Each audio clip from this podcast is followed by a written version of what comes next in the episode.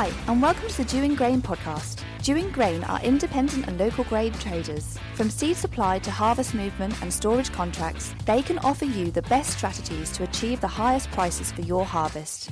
Each week on our podcast, we begin with the Dewing Grain Market Report, giving you up to date information and analysis, followed by Farm Chat, where we catch up on agricultural issues with a guest or two while sampling a beer. Andrew's favourite bit. So let's start with Andrew Dewing and this week's market report. Welcome to the Market Report. What follows are my thoughts or gut instincts on what the market is going to do. It is not an instruction to trade. Any decision to trade is yours. Market report for week commencing 27th of September 2021. I'm going to have a bit of a focus on NOV wheat futures values this time around, which is relevant obviously to the feed wheat market, the milling wheat market, and all other UK markets because it's getting close to tender time, and obviously we hope to be involved in that process and I think it's a kind of backbone of a number of people's price ideas. So we'll start with the other commodities just to get them out of the way, bat them off if you like. Let's start with feed barley. The market is reasonably statically sort of steady sideways. You can make currently X farm about 170, 71 for feed barley for pretty well immediate movement. That's a few pounds better than it was last week. I mean, the whole market's gone up with the wheat market moving up. It's now trading around about £14 under the feed wheat price malting barley, still very buoyant. We're starting to deliver a number of our ones we were slightly more nervous about. We've worked very hard at trying to determine what's good and what's bad, and there is a dividing line which is very close. At the moment, touch wood, we're having a good run. We've had a couple of hiccups or queries which came out on our side, if you like, but we've had a number of other deliveries going in on the spring barley which are all positive at the moment, so we're very pleased with that. Our intent is to keep moving barleys as we go, subject to finding the lorries. We were being glib about that a couple of weeks ago. Well, with sugar beet season starting, we are no longer glib. It is proving quite difficult to find lorries, bearing in mind all of our guys have sugar beet as their backup crop or their main winter crop. So even we're squealing a bit now but it is an underlyingly firm market and there's a very good export demand, you know, should we get fed up with trying to go to UK Malta. Moving on to oilseed rape, an incredibly cautious price from us this morning on the basis of haulage, you know, haulage uncertainty. It's certainly worth 510x for February. If you were determined to sell some, I think we would be able to give you a price a few pounds better than that, depending on where you lie and the haulage, if we could get something definitely locked into it. But yeah, incredibly healthy rapeseed market still continuing. Don't see a particularly bearish period on that one at this moment, but inevitably that's the kiss of death and down she'll come. Anyway, so moving on to the pet subject, why would you own November wheat futures at £194 a tonne, which is where it is as I record this? If you look at it from a bullish perspective, why would you own it? Why would you want it? It's a good spec of a guaranteed quality. It's dry. There's none of that manky or wet stuff that some of you boys have got. It's proper good kit in the background. So that's worth knowing and worth having up your shirt. It's a guaranteed stock in a tight market. I mean, the UK is definitely tight. Export is happening at the moment. We are competitive. And as luck would have it, there's not that much demand for export. There's a bit of demand, but there's not anyone gagging to buy wheat at this point. If there were, we are the cheapest and we would be piling out the country and the market would be moving up quite aggressively. We are the cheapest wheat within a spit, I think, at this moment with other things that are going on. So it is going to be a tight market. If we keep exporting it, it's going to become even tighter because we went into this harvest with nil stocks. Don't forget that period when we were relying on the French and they didn't deliver. We were really really running out of wheat for the first time. As a basic, purely trader mentality, it's an inflation hedge. Everything's going up. It's a commodity. It exists. It costs more and more and more to grow with nitrogen prices going up. A natural train of thought is let's own a commodity. It will go up because everything's going up. And also, why else would you own futures? It's physical grain. You know, should farmer sales cease, let's just say they sell all they need to sell, all the damp stuff goes. Jan, Feb, March next year, there's lots of people trying to buy it. The natural reaction is, well, everybody wants to buy it. I'm not going to sell it. And if you've got a mill to run, at least you know you've got a supply of wheat if you own futures. So it's kind of a useful backup or guarantee that there's going to be something to keep your mill running, which is a lot cheaper than not having the mill running. Those are the reasons I can think of to own it, other than a flat, I'm going to buy everything. But largely, why would you buy November futures? Futures and pay money out i.e., cash flow terrible, and pay rent just to have that as some form of hedge. If you're going to use the futures as any form of inflation hedge or as something that gives you guarantee later in the season when it does become tight, why not just buy May futures? It's only a six pound carry or six fifty carry. That's cheaper than the rent. You don't have to tie your money up, and you've got the product secured by owning that contract. So I don't understand why November would have that as an underlying reason to be bought. So my point being that that kind of exhausts all of the bullish argument and on the, the, negative side, why would you not want to own November wheat futures? Oh, I forgot to mention on the bullish side, or good reason to own futures, you might get a, trip to lovely Aylsham or Cantley. That might be a lot of people's wish list, places to visit in the world. So there are stores that will be tendered, and you could come to Norfolk and see the beauty of where we work. That would be another good reason to own them, of course. I forgot to mention that. At the current price of 194, there's no direct trade that I can see that makes you a profit. You make a loss by owning it. You know, you could buy X farm grain eight pounds cheaper, which covers your haulage just about. You know, why on earth would you own something eight pounds more expensive? All right, the futures are going to be dry and good kilo weight, and you aren't going to have any sort of strange things in there. But it doesn't make sense from a mathematical perspective on an immediate day trade to own futures. Now, if you bought your futures £20 ago and you just don't bother to work that one out and try and buy some other farm wheat instead, and you think, oh, that'll do, I'll pick up the futures, then, then fine. But you could make more money by trading around your book. And therefore, price wise, on immediate values, bearing in mind export is trading at sort of delivered port around futures price, there is no immediate profit in that that I can see from where the physical stores are likely to be tendered. Haulage costs are increased. When the original sum was done, you probably thought I can probably get haulage to a local consumer for 650. I'm afraid it's a different place. If you can find the haulage, which is another reason why not to necessarily own November Norfolk feed wheat in a sugar beet season, availability of haulage is going to be a very big issue as we go through this autumn.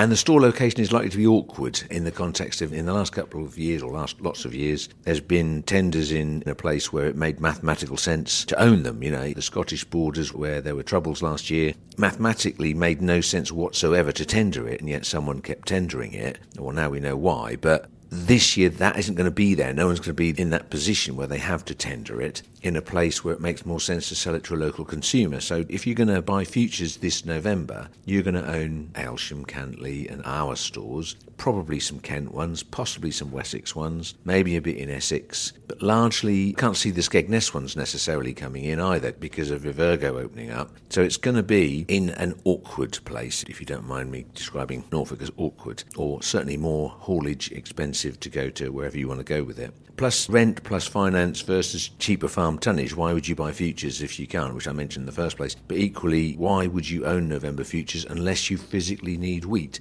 And there's plenty of available wheat around. I can't quite see why it's priced where it is at the moment, and I do see some pressure coming onto the Nov or at the very least, I see the spread to May going out because the ultimate, if you are just going to go long of it, the thing to buy is May, not Nov. But hey, I'm more than happy, and I'm quite certain a number of people like me will be tendering. It's just how many tons will come forward.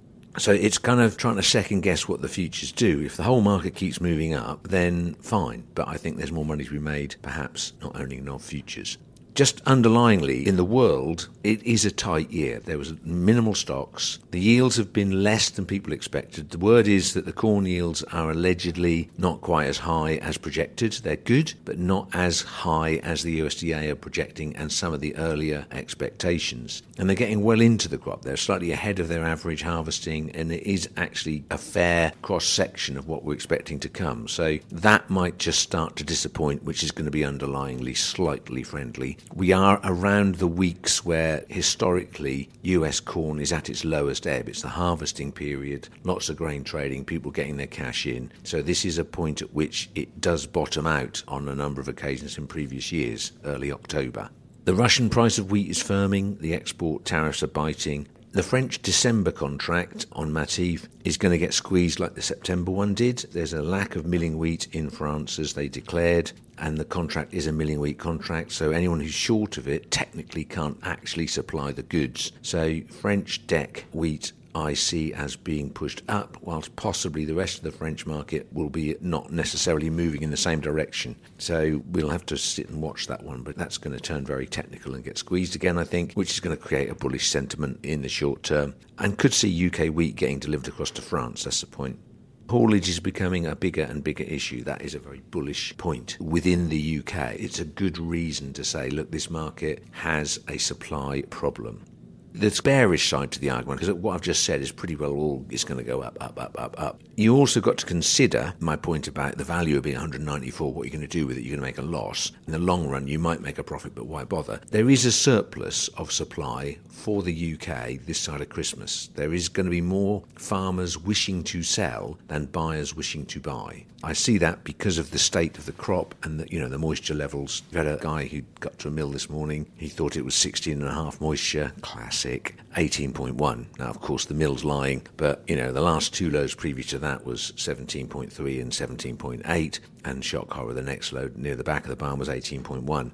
My point being how quite people get that deluded about what their moistures are or how they can actually shout with that argument in their head always astounds me, but the reality is there's a lot of that grain that isn't just over 15. It's a lot worse than that and possibly has sweated a bit to boot. So there will be issues of people beginning to realise that and want to get the stuff out their sheds this side of Christmas on top of a big need for cash on farm. Farmers need money this year. They had a tight year last year, so there is a number of people who will be selling earlier than usual. So those things I think will keep, in the end, I don't think the market is going to necessarily ramp up this side of Christmas unless there is a genuine, oh, the US crops failed on corn and it's going to go through the roof or something big happening. I think short term it has sideways to downward pressure through no other reason than there will be more sellers of physical wheat than buyers. However, if you have got decent storage and your grain is in good condition or you're a central store owner, I'll plug that one again, you can sit and wait. And I think the tactic for wheat at the moment, as I see it, is it's going to go up post Christmas. In between now and then, I think it's going to come down or sideways at best. So, with that very happy uh, thought, you're going to listen to a very grumpy farm chat with me and the boys, where quite honestly, I'm, I'm aware that I ranted on two or three occasions, and it's probably the grumpiest one we've done to boot. So, I'm looking forward, as one of our listeners wrote in and said, it's great to hear a guest on there again and have some different ideas. The reality of us in recent weeks has been the amount of time spent glued to our chairs trying to deal with problems that other people have, in a sense. I am really looking forward. I'm determined to find a guest for next week and get out there and listen to someone else's voice other than our lot. Anyway, with that, you'll have to endure this week's. Cheers. Thank you for listening. Please remember that any decision to trade on this opinion is yours. If ever there was a time to own central grain store tonnage, it's now. Yare Grain at Cantley takes the worries and stresses of grain drying and storage away. Members of the store can harvest without delay and can bring their produce in the day it comes off the combine, all with discounted drying and servicing charges. Call 01493 700 447 or 01263 731 550 for details. Yare Grain providing the grain handling you need. If your farm is looking to diversify, the first step is having the right website and logo. We are East Coast Design Studio and we're experts at creating websites that don't just look good but get great results. Don't send your money to London. We're from Norwich, so keep it local. Call 01603 728 978 or visit us online at www.eastcoastdesignstudio.co.uk. Right, back to the in house crew this week. I've got with me Ben, who's got to press on and do something Hello. else in a minute or two. Hello, Ben. I've got Joe. Hello. And we'll have Webby in a minute when he's woken up from his afternoon nap. We're going to start with a reflection on strategic government in the UK. Ben, you've got something you'd like to say, I think. I think this last week we have seen a major conglomerate holding the UK to ransom for supply of CO2. And, you know, let's be blunt here, they've had a massive win. They've been given three weeks operating costs by us, the taxpayer, in order to keep the CO2 supplies going. And if a major multinational can do that in that industry, what's to stop that happening in other sectors? Well, luckily they're a big American company when we have a special relationship with them, so we don't mind them actually taking all of their tax and keeping it in that country, which is what American companies do, isn't it? Okay, that's good. Yeah, yeah. I mean, I'm not going to name names, and it's a bit like the Robert Harris Fear Index. This for any of those who have read that book. No, we can't read. I mean, the other thing to consider is the other supplier of gas, I believe, is Russian. So that's lucky, isn't it? I don't know about on the CO2 side, but look, it's just a bit, you know, it's just a kind of a bit of a wait. Is it a wake up call? It's about, yeah, strategic government. What does the government want the UK to be? Does Well- it want to be open and trade with everyone? Well, we've done that, and actually they've turned around and gone, no. Has Thatcherism ultimately failed? That's a bit heavy. In a crude word, yes, it probably has, yeah. Yeah, because in the end, if you allow people to create, we're going to make it cheaper, we're going to outsource everything to another country, and we're going to pay the chief executive £3 million a year for doing three parts of bugger all. Great. Someone makes a profit. Oh, it's all gone wrong. We'll go broke now. He's already got his cash, hasn't he? Thank you very much. Gone broke. And uh, supply? Oh, don't worry about that. Someone else will pick the tab up, and the price will be a lot more money to the consumer. But strategic issues like, you know, CO2, who'd have thought it had such an impact on food? So let's bring up the subject of food itself. Who is in control of food in the UK? Oof. Yeah. Well, who's in control of the majority of food supply in the UK? I don't know. There must be some people who've got There's a two, fairly there's two good big idea. companies. Yeah, which country do they come from? I mean, America. And America. And oh, anyway, so that's great. I think you farmers should really think heavily about that. Also, there's a load of export going on apparently at the moment. There's a company bidding into Ipswich. Yes. Where do they come from? Why am I being set uh, up here? on that. China. They come from China, and China. China. Okay, so I was to say that it doesn't make commercial sense to buy wheat at the moment, and they think, right, you know what, we need wheat, we're going to pile into it, we're going to buy as much of it as we can from wherever we can, pay a bit more than we should do, just get it out, get it out, get it out. Who gives a damn the UK runs out of feed wheat? Nobody. strategically. Who strategically could say, hang on a minute, it's exporting like crazy, there's only 14.5 million tonnes that's been grown, and we need about that much. Um, Hang on. Do you think we ought to uh, stop some of these exports? Could the government stop exports of wheat? Well, I think because don't forget that data you're referring to, the export data, comes out I think two, three weeks later after the event. So after the event, it'll be too late when the government go, hang on a minute, there's an awful lot of wheat been exported from lots of ports. Where's that all gone? Perhaps they, you know, get people to ramp up production in, uh, in February or something. I mean, yeah, you know, you could go back to the great grain robbery in the US, couldn't you? But that's the dynamic, isn't it? That is the point. If somebody decided to squeeze every European country for all the spare grain that they had because they knew actually the figures they were presenting to the world were wrong and they wanted to undermine that country or they wanted to make sure they were struggling for food Yep. or destabilise the government, that's a tactic that's the best one to use. Let's make them run out of food. Who in this government can even see that coming? They're probably thinking, oh, no, we can import it cheaper from Australia. That's what we'll do. Oh, hang on a minute, who controls all the import terminals and Yeah, and Australia don't feel like dealing with us today, actually. They've just done an even cheaper deal on a nuclear sub with the French, who we've also pissed off. we don't want to disappear down a rabbit hole, but No. I think it's quite a major point, isn't it? Yeah, strategic planning. Anyway, we've been monopolised. Ian's now in the room, so say hello, Ian. Hello. It's very concise. Anyway, broadening it out, pushing it out there, boys. Any comment on this, Joe? Don't know. I mean, it's pretty scary, but are we just in a position where we're more aware of information that's suddenly come to light? I mean, I would have been naive about it. I think it's just more obvious to us transparency of where things are and where they're going. And I think for many years, we were probably blindly happy to be sort of trundling along and not really aware of who was in control of everything. so long as there's competition, so long as there's an abundance of everything, it's fine. But the bigger issue is gas, isn't it? Gas has gone up sixfold from the lowest point, and we're at the end of a line of a gas pipe that's going through Europe that is short of gas, and we've had Brexit. Are they genuinely going to say, all right, we'll let a bit more go that way? You know, let's get real. Also, bear in mind that this whole lorry driver thing, the whole food on, on the supermarket shelves, all of it is nothing to do with Brexit as far as the Brexiteers are concerned. They're all very keen to make that point. I'm sorry, at some point in time, you're going to say, well, a little bit of it might be something to do with the fact that we stopped all of the foreign workers being here. There's no doubt. It's definitely part of the jigsaw, and it's quite a big part of the jigsaw. Well, you can come into Europe with a visa if you're a ballerina. I listen to the Farmers Weekly podcast podcast, and he said if you're a florist or a ballerina, you can get in. But a lorry driver, no, you can't. No, you're not skilled. And, you know, cabbage pickers, whatever. It is seriously mindless, the dynamic of what we've got. It's obvious. And, you know, was it Priti Patel who said, oh, that's what we can get people to fill the jobs from the UK. There's plenty of job vacancies. I'm sorry, there's lots and lots of people who simply are not prepared to go and cut cabbages. 99.9% of the UK unemployed are not prepared to go out there and do that on a daily basis. They're deluded. It's absolute madness. Nothing to do with Brexit, though. God, I'm bitter, aren't I? anyway, Ian, you do some speaking. I mean, you say there's a lot of people who are not prepared to do certain things. I kind of agree with that. Also, it does feel like there's a massive shortage of labour generally.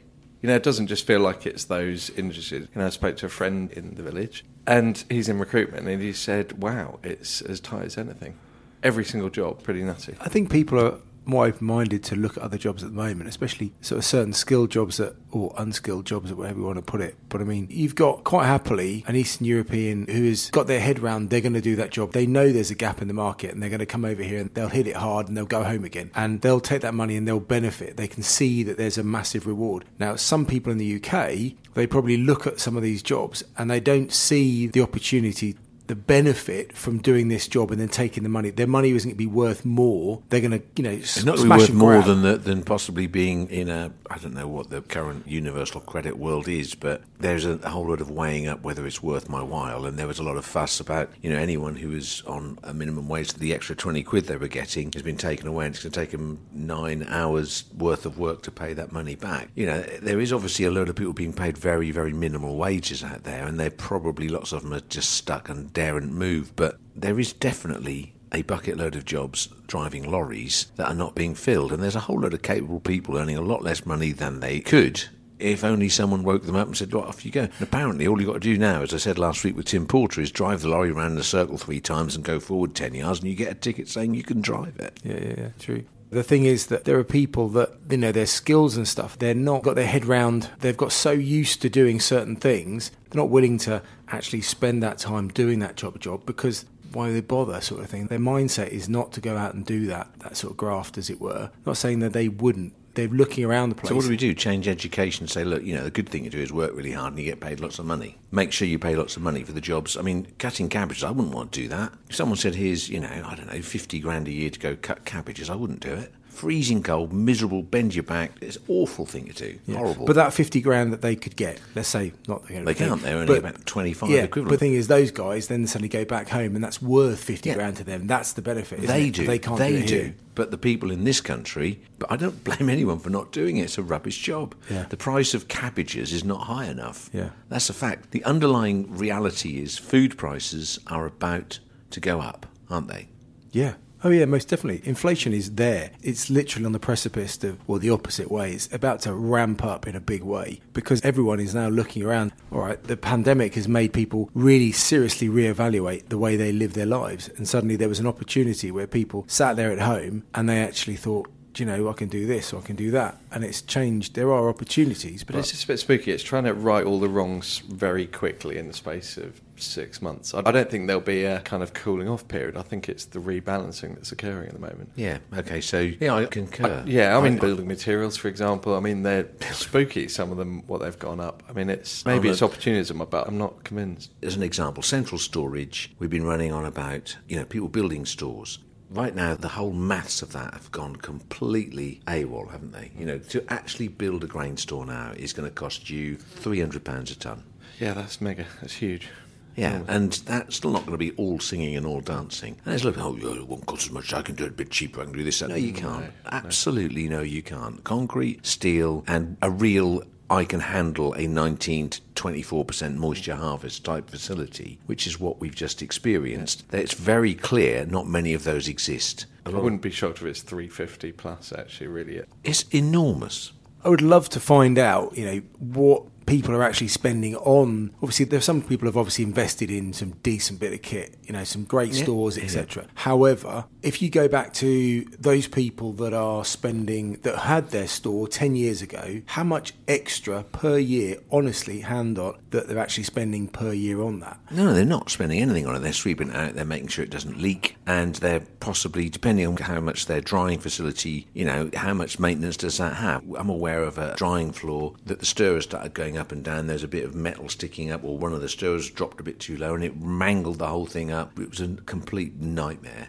You know, right at the moment you need to use it. Probably it was a maintenance issue, who knows? But the point is, there's been some very difficult moments for lots of people with grain this year, and it's very clear the facilities to do anything with that stuff is still coming towards us because we've got dryers. We've still got it coming at us, and people shamelessly delivering some quite disgusting things under the guise of, oh, well, I'm a store member. Know, you, you delivered four times what you should have done. Yeah, good on you. There's a point at which you just. Farmers think that we bash them for this, and this is once every seven years. So the next three, four years will probably be dry harvest, and we'll all forget about it again. But boy, oh boy, this has been a big awakening, hasn't it? Yeah. I mentioned HGVs a minute ago. I've got to tell you this. There was something Tess said to me last night about Norfolk police have covered themselves in glory this last few days because during September, bearing in mind there is a shortage of lorry drivers and there is a shortage of HGV drivers, guess what? The Norfolk police are bragging about as being one of their most successful campaigns during September targeting HGV drivers. They've hired a unmarked lorry and seen massive advantages in driving along and seeing how many offences they can get lorry drivers for. And it's totally grown up, and I'm totally sure that that's a really good thing for everybody not crashing and all the rest of it. There aren't a very large number of HGV crashes in this county, but the police have decided to focus their efforts during September on catching as many lorry drivers as they can. When the world's trying to recruit them and encourage people to be them, someone in the police PR department or brain cell department must have thought, hang on a minute, this might just be against public, you know, let's ignore county lines drugs, let's ignore real things where someone might hurt us. Let's drop the, uh, oh, I've just arrested a burglar, but I'm going to let him off because I've just seen someone going 36 and a 30 limit. I better go and get him instead. Much easier. That's a bit harsh. But two and two making four for some idiot, just, oh. Look it up on the internet. It's quite funny, really, if you think of it that way. Where does the lorry crisis kind of end? I mean, it's not a lot of fun, is it, getting lorries and you kind of, we're pulling the odd rabbit out of hats and kind of getting wagons, but you're two to three weeks. I mean, it feels like it's going to implode somewhere. Something's got to give. I think we will find lorry drivers again. It's just the dynamic of the haulage rates. Who's prepared to accept the difference? We price stuff two or three years back, and we're now dealing with haulage rates we expected to be paying, which are completely wrong. The margin's gone out of the deal. Is this now a point in time where people are going to really seriously reevaluate train and things? You know, rail. How viable is it to do that? I mean, at the moment, obviously, where we are and the real nature of where we are, and we've not got rail lines all over the place. But is it possible to sort of rethink? Is this now a you know one of those catalysts? Well, we are located at Aylsham North. It take a bit of reopening that one. I mean, in my youth, we used to load polybulkers down at Wroxham Station. It only fell down a few years ago, the loading place we had. But we used to tip lorries onto a polybulker, 58 tons at a time, that used to sail up to Leith to deliver milling wheat. So, yeah, I mean, it's, in my lifetime, it's been prominent and gone. I can't see it coming back. No, I can't. You- But they, I mean, there is an argument sometimes that rail is more environmentally friendly. You've got to haul it. To I know you've got to still get it there, short haul. Yeah, short. then I don't know. I it don't has know. to go to know. London to come Yeah. back out again or something, Yeah, doesn't well- it? I think the biggest draw to commodities this year is going to be into the Midlands. You know, Vivergo built a factory for production of ethanol. Did they put a rail siding in there? They'd buy a port, but I don't think there's a rail siding in there. I doubt it. So I don't think we're geared for it. I don't think that's the answer. I think that we will see more lorry drivers and there'll be much bigger wages paid. British Sugar, now that we've seen fertiliser prices go up to 400 and something pound a tonne, have at the same moment agreed with the farmers that we'll pay a bit more for sugar beet, which they've been fighting, saying we're not paying any more, we're not paying any more. Now, in my view, the farmer should now turn around and say, no, that was when the price of fertiliser we were expecting to be this. Now it's gone up. You cynically come in and kind of addressed the issue and pretended you're a good guy. No, the price is higher now because the cost of producing it has just gone up, and you know it. And word has it they're going to be dragging a whole load of beet now instead of going to Cantley, which is you know climate friendly, only just down the road from lots of people. They're only having a small percentage going into Cantley, which they've got a certain amount of gas they can use without paying extra, and they're going to drag the rest down to Bury St Edmunds. Well, that's going to screw even more haulage up, isn't it? And ruin the planet when we're having a COP twenty six. I, I did hear somewhere recently that there was a suggestion that people were going to lobby for a higher weight limit to get, let's say, another three tons. I know it doesn't sound like a lot, it doesn't sound that helpful, but it's another 10% on a wagon, That'd isn't be it? great. It would be good.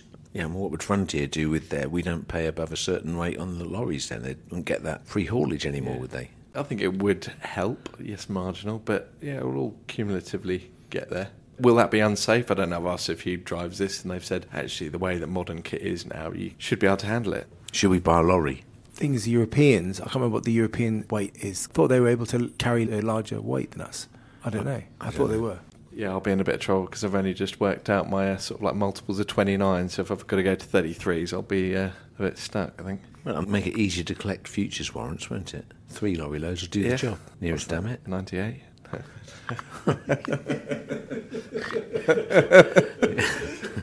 If only that wasn't. if only that wasn't true that you got that. you know, harvest's still occurring here. We're still fraught. We're rammed full. We can't get lorries to move stuff out. And last week we were bragging about how wonderful it had all been, so or two weeks ago. So I'm feeling bad about that because all of a sudden the sugar beet season's come along, and now we are going to struggle.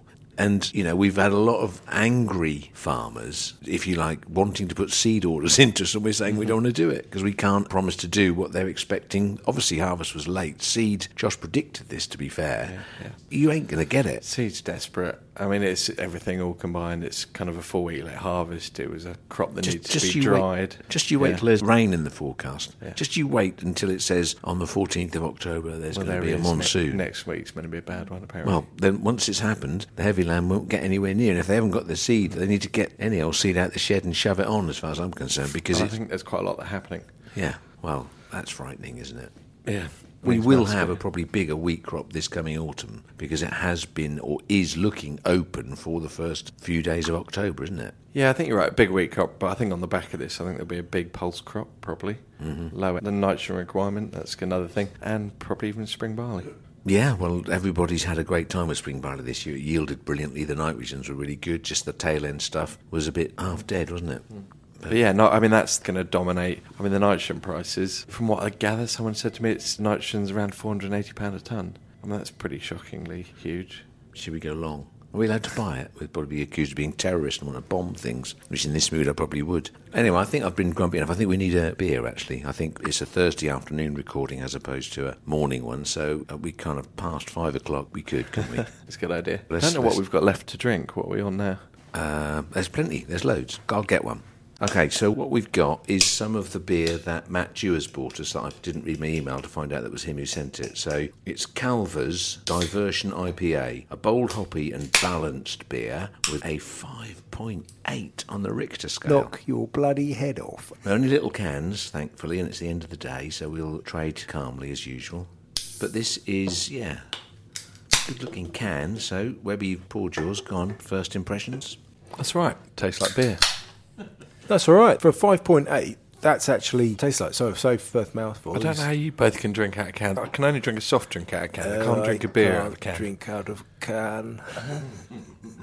It's not right. You've got to have a beer out of a pint glass. I agree, but if you're thirsty, If you're thirsty, it's the end of the day, and you know, tidying up the glasses is enough detritus around the desk. It's all right to have a little can, isn't it? It's been in the fridge as well. It's quite nice, this.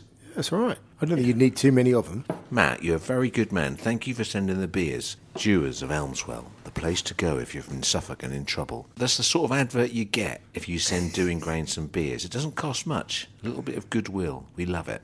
Oh, it's not a bad beer at all. Whereabouts? Yeah, so I always say it's a brewed by a farmer. I forget local farmer brewery in Suffolk somewhere. That's right. I've got a random one. So uh, this is talk about role reversals within a family. So I've got to go shortly because uh, my missus is going to a rugby club dinner. I'm doing the babysitting. Is this Wymondham? Yeah. Yeah, Wymondham's very popular with lots of professional types, It isn't is, it? yeah. Well, they Right. get dressed up a lot, you know, at that. You're a bit of competition, Webby. Well, I've All got those- competition. All those handsome blokes there. She's going to look and go, doubt oh, it. what did I do? That's good. I'm very glad. It's very modern of you. We're all, we're all like that, really. We all pretend that we're macho, but we're not. We're henpecked and, you know, whipped. And, uh, yeah, it's good for you. Nice to meet your daughter again after three months of being here every day. no, well, if I get back at five to seven, Mrs. would have put to bed. It'd be fine. Just out of interest, do you know who's speaking? Dylan Hartley. Really? Yeah, Dylan Hartley. Yeah. Oh, right. Yeah, that'd be all right. I spoke to someone the other day that went to a dinner and the hooker, what's his name? The World Cup winning hooker. No, Tomo. not Brian Moore. Tomo. Blimey. What? Tomo. Tomo Thompson. Yeah, yeah. And uh, he went to a speech and apparently it's very, very moving because of all of his early Well, he- onset dementia and all No, those but, sort of- yeah, but also he gave up rugby because of a serious neck injury, but was so determined to get back. He spent a serious amount of time off, and then I think he went to France for a period, and then he came back into it, and then he decided to get back into rugby again. Hmm. But then he still buggered up his neck again. So But I think he sort of resents rugby because of everything and how it is. And he kind of, apparently in his speech, he said he wished he'd never ever picked up a rugby ball. But at the same time, he's got so many things to be grateful for because of his whole, you know, where it got him and what it did to him and I- him as a person. yeah, I think that's bizarre. I don't know. He's obviously thought. I still, I think that obviously from a health side of things, it was obviously along, along No, well, he lines. wouldn't be there speaking if it wasn't for rugby, would he? With the benefit of hindsight, you know, get to be an old codger. There's something wrong with your body somewhere. In my case, my knees are shagged. You know, it's- it's football and rugby and whatever has done the damage and running. Mm. You know, would I swap being able to walk a bit freer now for all of the games that I won and lost and enjoyed and, you know, and got all of that energy out? No mm. way. I mean, but then mine isn't as serious a condition mm. as his, is it? Yeah. It is a difficult one and hmm. easy to make those comments, but picked for your country to play in a. Oh, in yeah, it's a huge accolade, isn't it? And it's enormous. it's, yeah, it's really sad. More importantly, now with rugby, is the realization of the number of people that are having various Yeah. motor neuron disease type diseases and dementia and all of those other. Yeah, yeah. You know, is it going to stop the game being played eventually as we get more and more? Will yeah, it'd will be really sad. I, I think the game will just be a bit different. It won't stop getting played.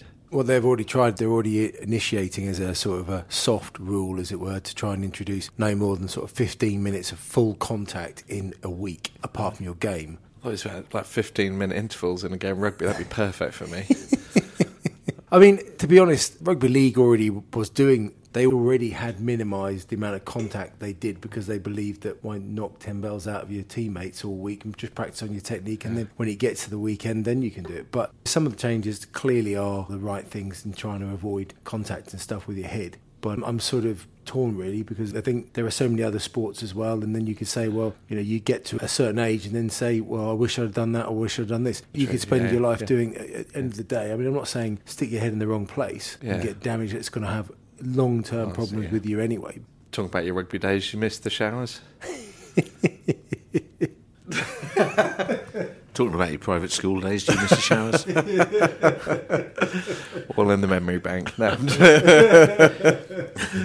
no, I, you know, I, There- it's in a very important, all joke aside, but it's a very one of the most important things I think of sport is the changing room banter, kind of the stories, the funny stuff I've had. I mean, The thing you miss the most is that. Yeah. Totally, as a non-player now, Yeah. The bit where someone walks in the room and you ripped them to pieces last week, and they walk in and you think, no, I'm not going to be that cruel this week, and then somebody says something, and then out of your mouth comes the next one, and it goes back to square one, and you're, you're rolling around laughing again. It's just funny. It's a no holds barred attitude, but it's really healthy. And it's great. Oh, it's a bit like this office, I suppose, in a lot of respects. It's a changing room banter type environment, which is merciless, but yeah, good. It's healthy. and It's not good. very woke. I mean, I get constant criticism about how we're like Benny Hill's office from the 1970s and we say things that are totally inappropriate. However, everybody knows precisely what everyone means by certain things, and there is a general line of humour which is totally unacceptable by certain types. But for us, it works, doesn't it? It's a happy little team. Yeah,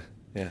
Which is being stretched a bit at the moment, and we're all fed up and we want to have our end of harvest do and say that's all over, but harvest is still happening. I think we're more like to see Christmas do before the end of harvest do at the moment. Way it feels at the moment. Yeah. Anyway, with that, you've got to go and look after your daughter, and Joe's going to go and pick up his son. So, with that, thanks for listening, and we'll catch you next week. Cheers. Thanks for listening. Make sure you subscribe to get new episodes as they are released and follow us on Twitter. We are at Dewing Grain. Call Dewing Grain on 01263 731 550 or email info at dewingrain.co.uk. The Dewing Grain podcast is produced by East Coast Design Studio in Norwich.